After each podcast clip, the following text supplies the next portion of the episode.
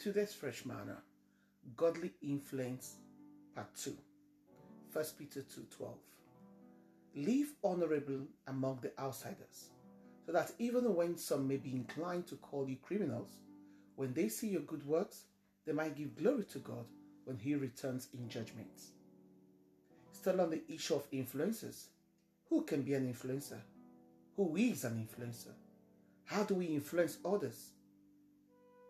We are never meant to listen to the voice of a man, but God's voice, especially to men who are not listening to God's voice.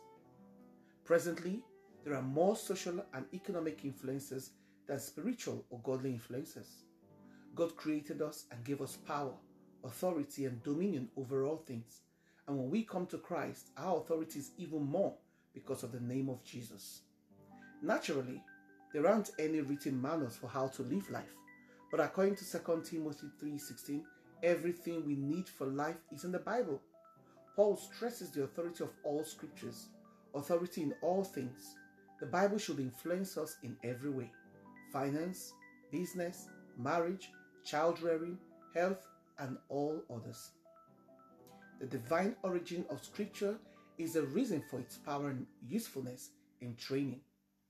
We are not to proclaim ourselves and our abilities, but Christ, according to 2 Corinthians 4 5.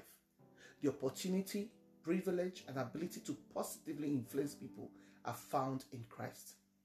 The enemy is using people's skills, talent, and ability to negatively influence the world, creating a false community that impacts the rest of the world with mostly demonic, evil, wicked, and unrighteous influences. And because of what 2 Corinthians 4 3 to 4 says, that even if our gospel is veiled, it is veiled to those who are perishing. In their case, the God of this world has blinded the minds of the unbelievers to keep them from seeing the light of the gospel of the glory of Christ, who is the image of God. People are blinded to the truth of the gospel, but are very accepting of the lies of the enemy. A lot of people are so influenced that many of the godly principles that governed the world years ago, that even unbelievers are there to, are not longer necessary according to the influencers.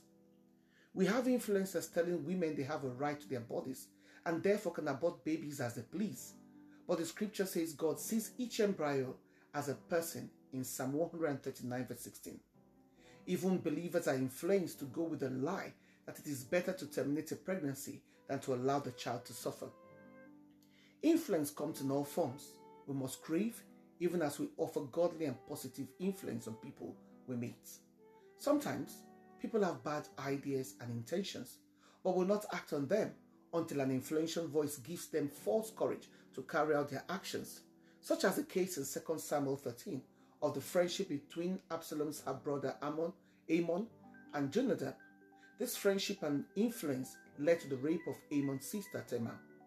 One sentence from an ungodly and negative influence created a mountain of issues that affected generations, causing murder, division, and war.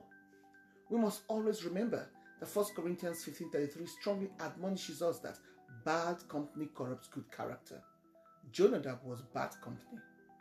Galatians 5:9 says that a little leaven levels the whole lump.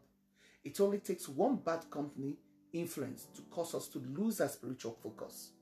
Let us be aware of the influence of those we call our friends and choose them carefully. Be a godly influencer because that's what God created you to be. Shalom.